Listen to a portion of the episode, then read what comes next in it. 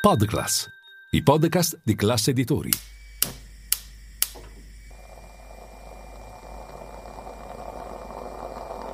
Buongiorno dal gruppo Classe Editori. Io sono Massimo Brugnone. Oggi è giovedì 14 febbraio e queste sono notizie colazione, quelle di cui hai bisogno per iniziare al meglio la tua giornata. La Commissione europea ha deciso di avviare una procedura di infrazione contro l'Italia per il nuovo assegno unico e il reddito di cittadinanza.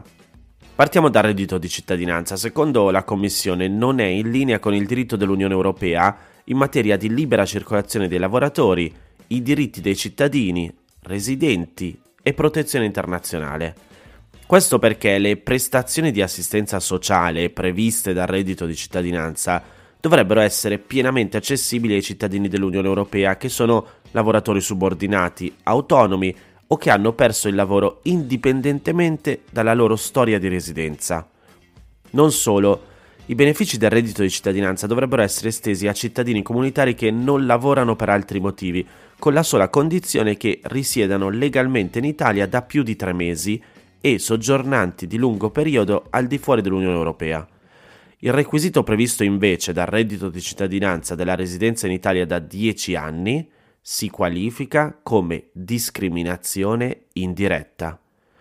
In più, questo regime di reddito minimo discrimina direttamente i beneficiari di protezione internazionale che non possono beneficiare dal reddito di cittadinanza. Adesso il governo ha due mesi per rispondere alla Commissione prima che la stessa invii un suo parere motivato.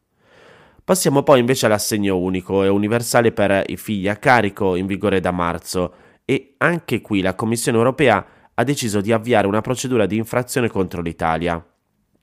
La legge prevede che dall'assegno unico possano beneficiare solo le persone che risiedono in Italia da almeno due anni e solo se risiedono nella stessa abitazione dei loro figli. Secondo la Commissione europea, queste norme violano il diritto dell'Unione europea in quanto non trattano i cittadini appunto dell'Unione Europea allo stesso modo, il che si qualifica come discriminazione. Anche in questo caso l'Italia ha ora due mesi per rispondere alle osservazioni sollevate dalla Commissione, in caso contrario la Commissione può decidere di inviare un parere motivato.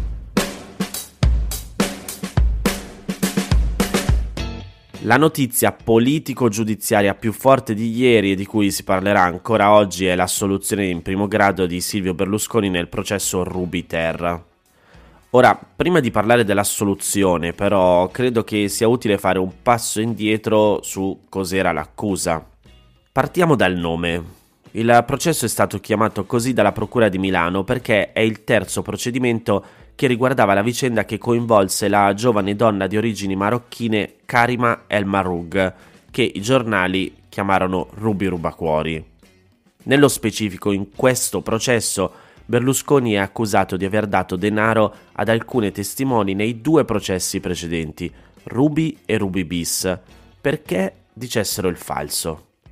Ora non so se vi ricordate da dove partì tutto quanto. La notte tra il 27 e il 28 maggio 2010, Karima El Marug venne fermata con l'accusa di furto e portata in questura a Milano, anche perché era priva di documenti di riconoscimento. L'allora presidente del Consiglio, Silvio Berlusconi, che quella notte era a Parigi, dopo essere stato informato, telefonò al capo di gabinetto della questura, Pietro Ostuni, chiedendo che la ragazza fosse affidata alla consigliera regionale Nicole Minetti, e non a una comunità per minori. Disse anche che la ragazza era la nipote del presidente egiziano Hosni Mubarak, cosa falsa.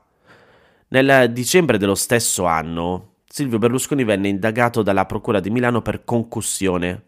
Secondo i pubblici ministeri aveva abusato della sua posizione di Presidente del Consiglio per far affidare la ragazza a Minetti. La difesa sostenne invece che davvero Silvio Berlusconi credeva che la ragazza fosse la nipote di Mubarak e quindi era intervenuto per evitare un grave incidente diplomatico. Comunque, dalle indagini emerse che Karima El Marug, non ancora maggiorenne, aveva partecipato a una serie di feste nella residenza di Arcore di Silvio Berlusconi. Alle stesse feste partecipavano anche molte altre ragazze che, secondo l'accusa, avrebbero fatto sesso in cambio di denaro e favori con l'allora capo del governo. Nel 2013 Silvio Berlusconi venne condannato in primo grado a sette anni di reclusione per prostituzione minorile e concussione. Un anno più tardi, nel processo d'appello venne assolto perché il reato di concussione non sussiste e quello di prostituzione minorile non costituisce reato.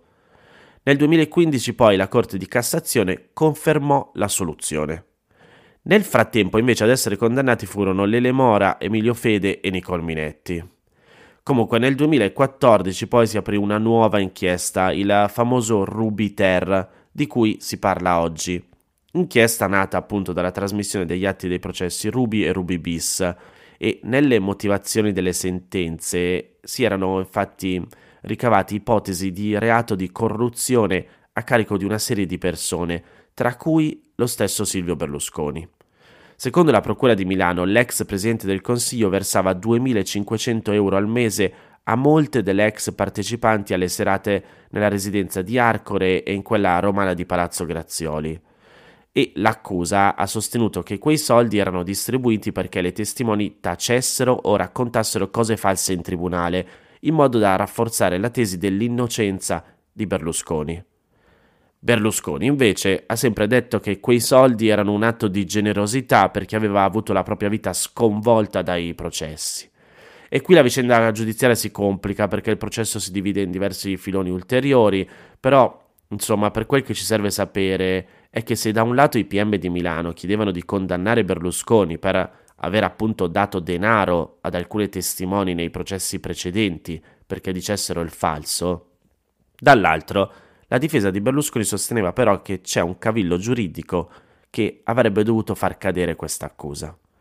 Questo perché sia secondo la difesa, appunto, sia poi secondo i giudici che si sono espressi ieri, le 19 testimonianze delle ragazze oggetto di presunta corruzione non potevano essere prese in esame, perché le stesse non potevano essere considerate testimoni, in quanto andavano considerate di fatto già indagate nei due processi rubi precedenti e quindi dovevano essere sentite con l'assistenza dei loro avvocati. Non potendo essere considerate testimoni, vengono a mancare i reati. Leggo tra virgolette la nota del tribunale. Non ci può essere la falsa testimonianza se un soggetto non riveste la qualità di testimone e non può esserci la corruzione in atti giudiziari se non vi è la qualifica di pubblico ufficiale derivante dalla qualifica di testimone. Insomma, giuridicamente per Berlusconi assoluzione con formula piena. Sui fatti poi decidete voi.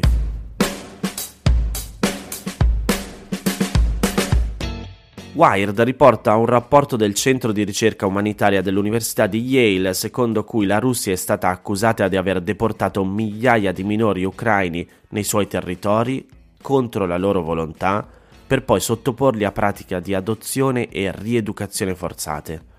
Un piano sistematico per cancellare l'identità ucraina che viola le convenzioni di Ginevra sul diritto internazionale umanitario e delle vittime di guerra e potrebbe costituire un crimine contro l'umanità. Lo studio si intitola Il sistematico programma della Russia per la rieducazione e l'adozione dei minori ucraini. Ve lo metto nel canale Telegram di Notizie a colazione. Ha richiesto un anno di lavoro e descrive la strategia del Cremlino per rapire, rieducare e impedire il ritorno dei minori in Ucraina per cancellare la loro identità nazionale e trasformarli in cittadini filorussi i ricercatori sono riusciti ad avere informazioni affidabili e verificabili riguardo a oltre 6.000 minori deportati in Russia dalle prime fasi dell'invasione dell'Ucraina a febbraio del 2022 fino a gennaio 2023. Il numero effettivo però potrebbe essere ancora più alto e tra questi i più piccoli hanno appena 4 mesi di età, i più grandi 17. Lo scopo principale della deportazione e della permanenza nelle strutture è la rieducazione a favore della Russia, la cancellazione dell'identità ucraina e l'addestramento militare. Nel 78% dei casi analizzati i minori sembrano essere stati impegnati in programma di rieducazione culturale e patriottica, sponsorizzati come programmi di integrazione dalla Federazione russa. Il consenso dei minori a sottostare a queste pratiche ovviamente non è stato preso in considerazione, mentre i genitori sono stati costretti, ingannati con la promessa di un trasferimento temporaneo o non interpellati del tutto e i moduli di affido compilati con firme false. In ogni caso, anche qui, ovviamente, la capacità dei genitori di fornire un consenso effettivo viene considerata decisamente dubbia perché lo stato di guerra e la minaccia implicita delle forze di occupazione rappresentano una forma di costrizione costante. Comunque tutti i dettagli sui crimini e la metodologia della ricerca, se volete, ve li metto nel canale Telegram di Notizia Colazione.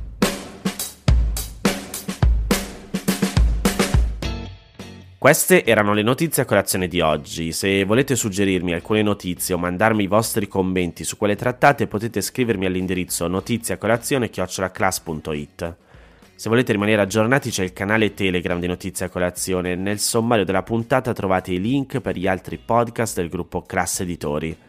Io vi aspetto domani per iniziare insieme una nuova giornata. Un saluto da Massimo Brugnone.